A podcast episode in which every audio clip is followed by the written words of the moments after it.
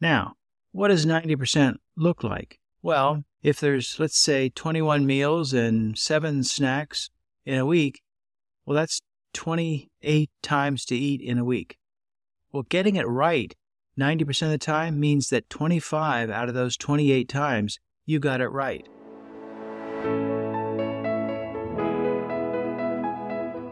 Hi, and welcome to the Solving Type 2 Diabetes podcast. I'm Tom, and I'll be your host as I share what I'm doing in my daily life to solve my type 2 diabetes. Listen in as I share the food, movement, and tools that I'm using each day. This podcast is intended for entertainment purposes only. For a full transcript or to follow the Solving Type 2 Diabetes podcast on social media, please head over to solvingtype2diabetes.com for all those links and more. Now, on to the show.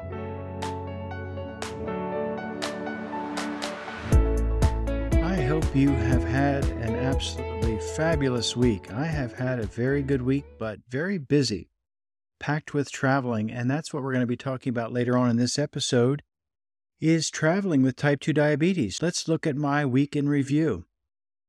Last weekend, we took 2 days to drive from Florida. We were in Walt Disney World in Orlando, and we took 2 days driving home to Pennsylvania. We like to split it up that gives us about eight hours of driving each day, so we don't have to leave too early out of the resort from Walt Disney World, and we get home at a decent time in the afternoon of the second day. So for us, taking a stop somewhere in the North Carolina, South Carolina range is good for us, and that's exactly what we did. And we made it home, and uh, we were home for a grand total of 36 hours. So as you can imagine, having been away for 12 days and then being out here now in California for a week, we uh, had to get a lot done in those 36 hours. So that was a busy time at home. Took care of some family things and got repacked and off to the airport. And we had a great flight from Philadelphia out to San Diego. We were able to go nonstop, which is to me always nice.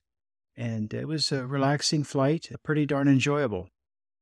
And then now we're out here in the San Diego area for a wedding, a family wedding. A niece is getting married, and uh, we're here at an Airbnb, and we have eight of us here, and uh, all siblings and spouses of my wife's family. We're all out here together in this Airbnb. So, as you can imagine, it can get pretty hectic at times, and I had to stay home right now to record this. They're all out doing some tourist type thing, which I was okay uh, skipping and gives me a little break. Honestly, I'm not one for big crowds, even if it's family. I I like some solitude time. So that's what I'm getting right here with you, and I hope you're having a good time listening to this. And later on, after I'm done recording, I'm to hike over to there's a state park that's in the foothills of what I'm told are the El Capitan Mountains near uh, El Cajon, and uh, I'll be hiking out there for the better part of this afternoon. And then I'm told we're having barbecue for dinner, so I'm looking forward to that a whole lot. That's pretty much my week so far, and the big wedding event is still two days away. And then on Tuesday, we'll be heading home. So it's uh, currently Friday morning, and uh, so we have a few more days here. So that's my week. Let's take a look at my numbers. This has been a very light week as far as closing my rings and working out. I only closed my rings twice in the past seven days, which I think is about the lightest week I've had. I only had two official workouts. They were very nice long walks, and I got in walking other days, but just not enough to close my rings.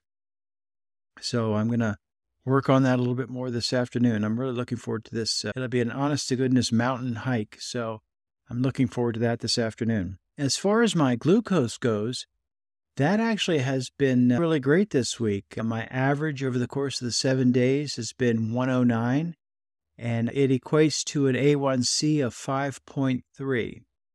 Uh, now, A1C is typically a 90 day measurement, but this is a seven day, 24 hour measurement of 109. So if that were equated to an A1C, that would be 5.3, which is below the prediabetes range. If you remember last episode, I was talking about how I was into the prediabetes range at Disney last week. And it's my choices. I can't blame it on the mouse. But this week it's back uh, down below pre diabetes level again, which I'm so thankful for. A combination of eating, movement, and the medications are all working really well together. I did have, while I was home for 36 hours, I did have a, an appointment at the doctor's office to draw blood. And so I'll be hearing next week when we're home from my doctor about how the official A1C test went. And of course, I'll share that with you. That'll be a 90 day reading. My body fat percentage, when I was home, I stepped on the scale and it is down to 26.4 as far as body fat percentage. The prior couple weeks, it had been 27.2. So being down to 26.4 is great. That equates to about a pound and a half of fat loss, which I'm excited for. And if you listen to last week's episode, you'll know why I do not care about losing weight. And what I mean by that is I track body fat percentage, not overall weight. And if you listen to last week's episode, you know the reasons behind that. So take a listen if you haven't listened to that yet. With regards to my macros, my protein has been a little bit low this week. Um, and again, a week of traveling, that's one of the things you might not be perfect on, but we'll talk about traveling with type 2 diabetes here in a little bit. So, my challenge for the week is the large family gatherings. And with my wife's family, when they have a large family gathering, that means one thing tons of desserts. They will always have tons of desserts. I think literally with every meal. And so that's been a challenge. And I did have some last night. We visited this town of Julian, California, and they're very famous for their apple pies. And it was really good. I did have some last night, and it was very yummy.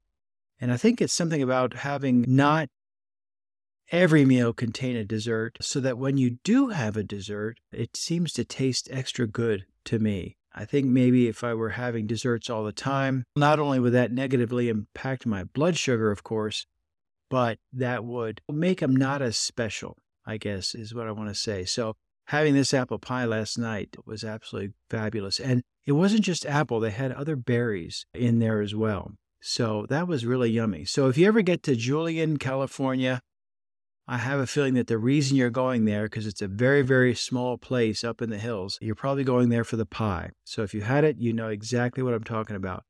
You might want to look up and see if the Julian Pie Company ships. I don't know if they ship or not, but it's uh, probably some of the best apple pie I've had in a long time. So that was really enjoyable. If that's a challenge of yours, always being around these large family gatherings, and they always have food that maybe is not your cup of tea, maybe keep the desserts to just once in a while. And that way, when you do have it, it's not excessive, yet you still get to enjoy it with everyone else. So that's a little tip. Hopefully, you can turn that challenge, if you have it, into a win. Okay, let's take a look at the news. I have three articles here for you that I'm hoping you're going to find interesting. Links to these articles are all in the show notes and you can find those over at the website, solvingtype2diabetes.com. And also for each podcast, there's a full text transcript that's available as well. So, this first article is called How Type 2 Diabetes Affects Your Daily Life. And basically, if you don't have type 2 diabetes, let me tell you that it is something that can be overwhelming.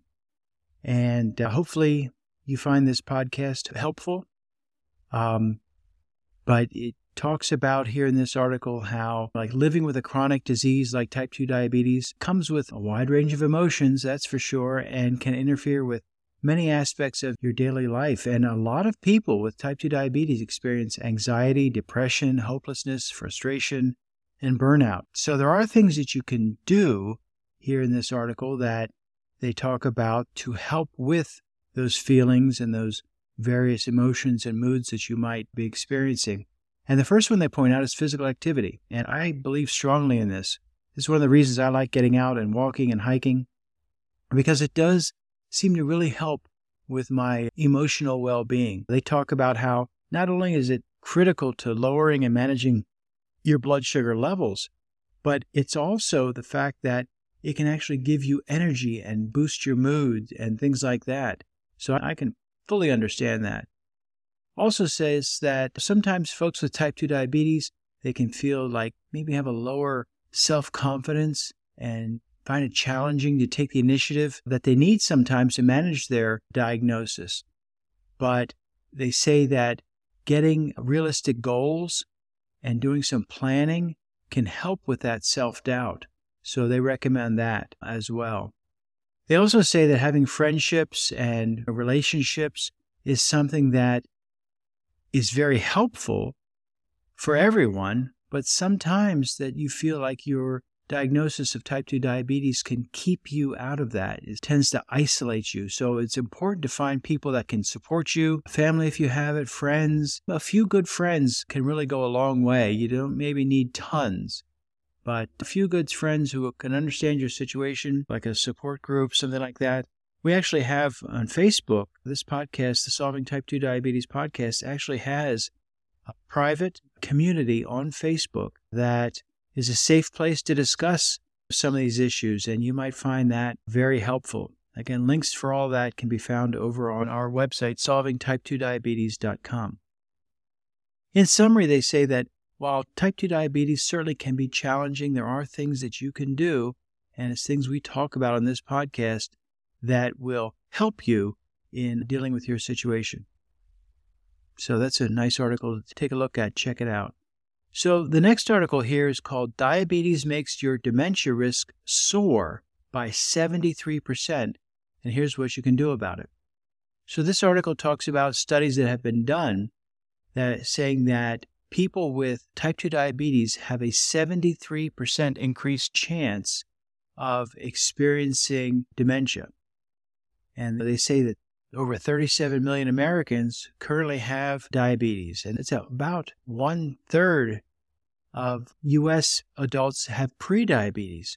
So that's a tremendous number of people. The 37 million plus about 100 million with prediabetes, that is, quite frankly, close to half of the U.S. adult population.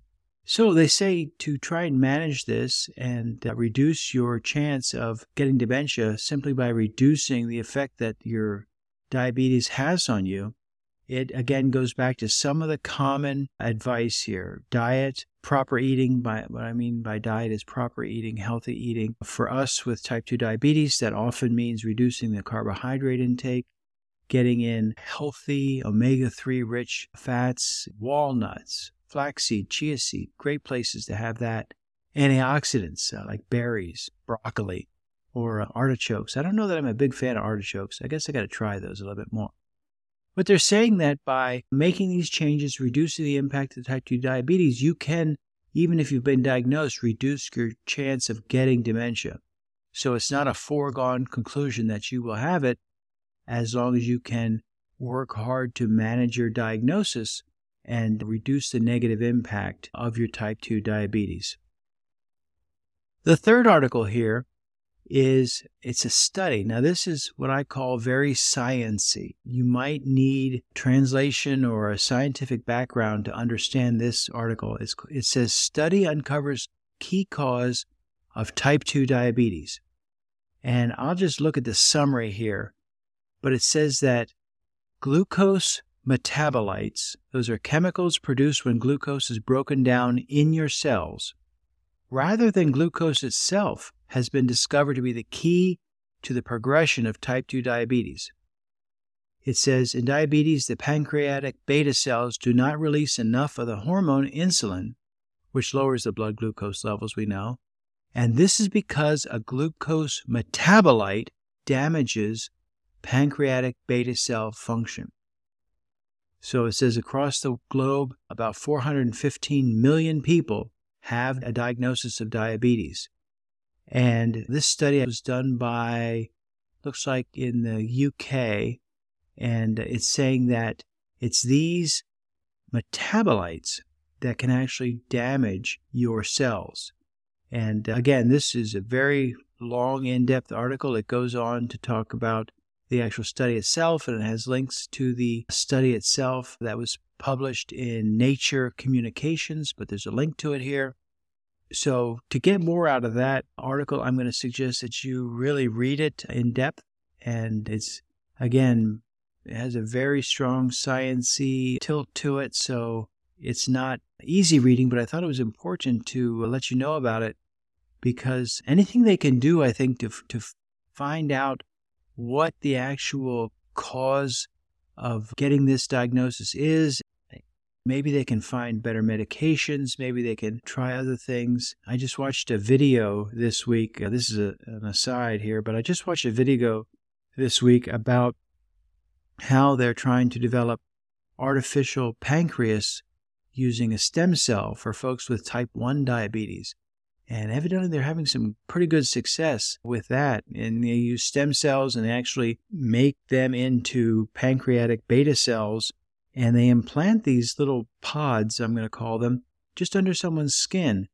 And in many of the patients, they took hold and they grew into pancreatic beta cells and they were actually able to produce insulin as if it was a brand new pancreas. Now, that's exciting. Now, that's for type 1 diabetics and not type 2 like myself, but still, any progress they can make in this area, I think is a good thing. So check out those three articles. Head over, look at the show notes in your podcast listening app, or head over to the Solving Type 2 Diabetes website, and you'll find links to all the articles right there. All right, so our main topic for today is traveling with type 2 diabetes. And as you can tell, we do quite a bit of traveling, which we really enjoy. Now that we're both retired, we can go various places and thankfully are not held down to a tight schedule.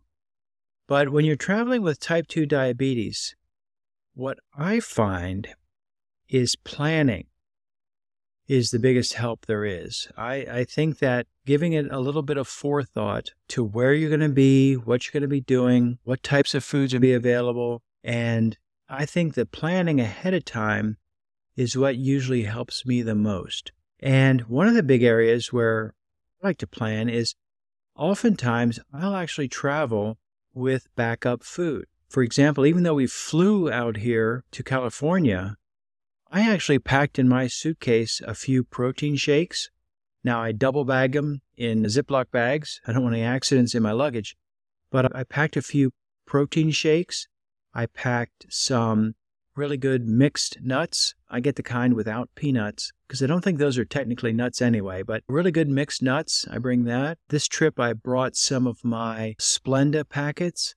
I like that for my coffee. You might not like artificial sweeteners, but I, I use them. And uh, so I packed a box of those.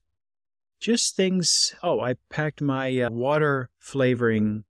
Uh, I call it spritz, but the little chemical water flavoring, orange or grape or fruit punch or whatever. I like that. So I bring some of that. Not that I can't shop wherever I'm going, I often can, but I like to have something day one so that I have choices, have optionals, things with me in case I can't get the food I want, at least I have something. So that's part of my planning.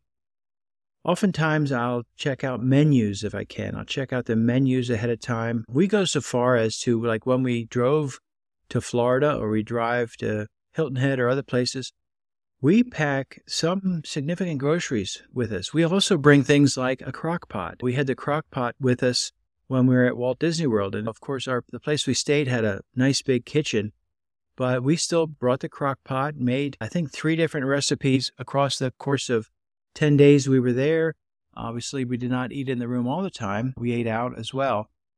But we knew for a fact that on the nights when we were cooking and we would put it in the crock pot in the morning and then we get back later afternoon and it was just about ready and very convenient we knew we were getting the foods that we wanted to eat and that were helpful. That's part of planning is can you bring, I don't know, maybe it's a coffee French press maker that you happen to like, or think about, hey, can I bring some of the things that I like that'll help me? The other thing is, even with fantastic planning, you might need to have the ability to adjust on the fly. Maybe the group you're with changes their place they want to go have lunch or dinner and it's not a menu you had the ability to look at ahead of time.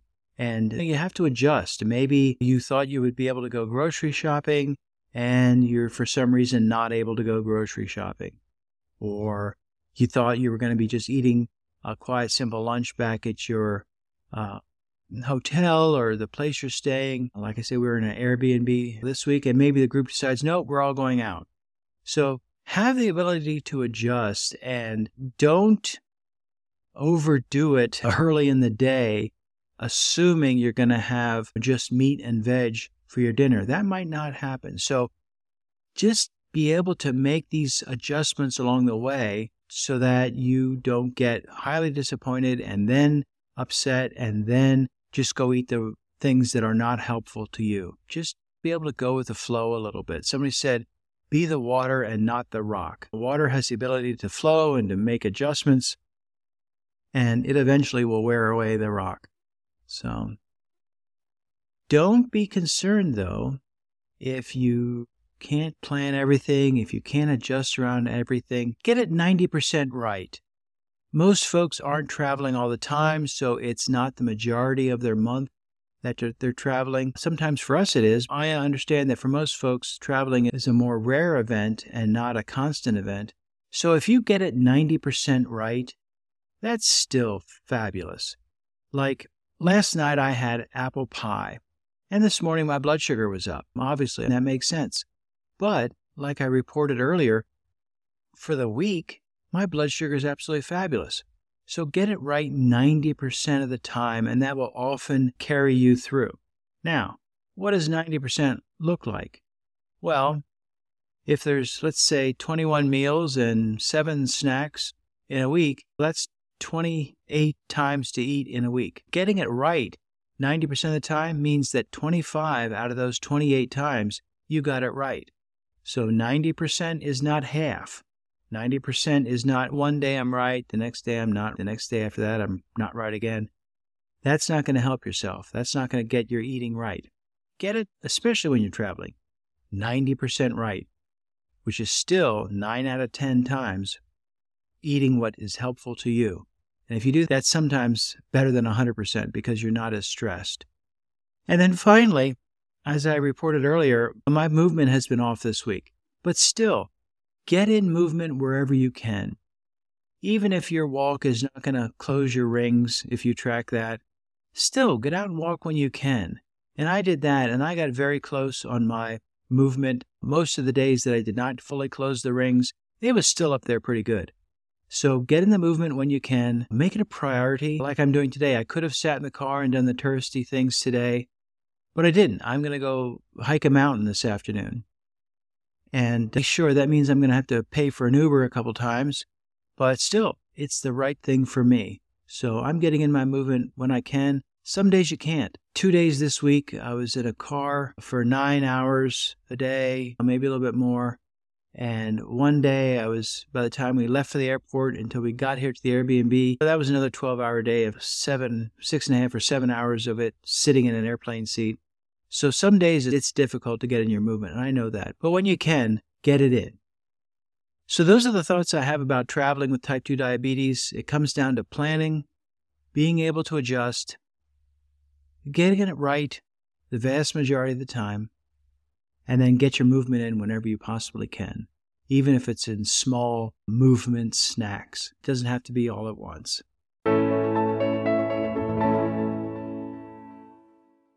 All right, so your questions of the week. We had a question last week, so I guess I can't be greedy. So I'm not too upset we don't have a question this week. But if you would like to send in a questions, give me some feedback, the best way to do it, well, there's two really good ways to do it. The first is just simply send me an email directly, tom at solvingtype2diabetes.com. And that's my email address, and you can send me your question or your feedback directly.